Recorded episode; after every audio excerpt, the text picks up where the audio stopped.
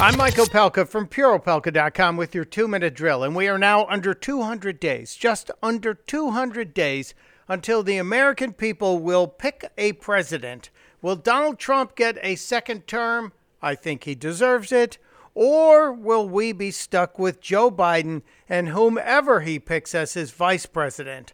I don't think the greatest vice president in the history of America could save us from a Biden presidency. I think there's something seriously wrong with Joe Biden.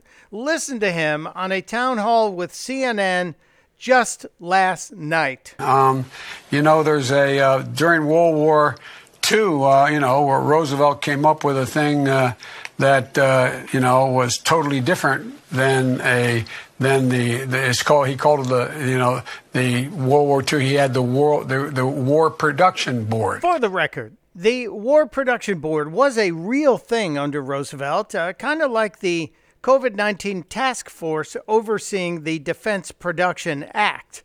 But the problem is Biden can't put a couple of sentences together.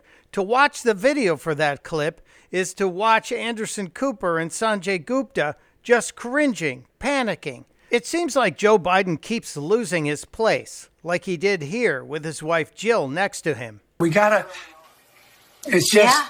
but you gotta. I mean, the, we gotta reassure. Look, here, my my message to everybody I talk to. Um, what's that message, Joe? It drives me crazy. It's more of a short walk. Testudo, my friend. Testudo.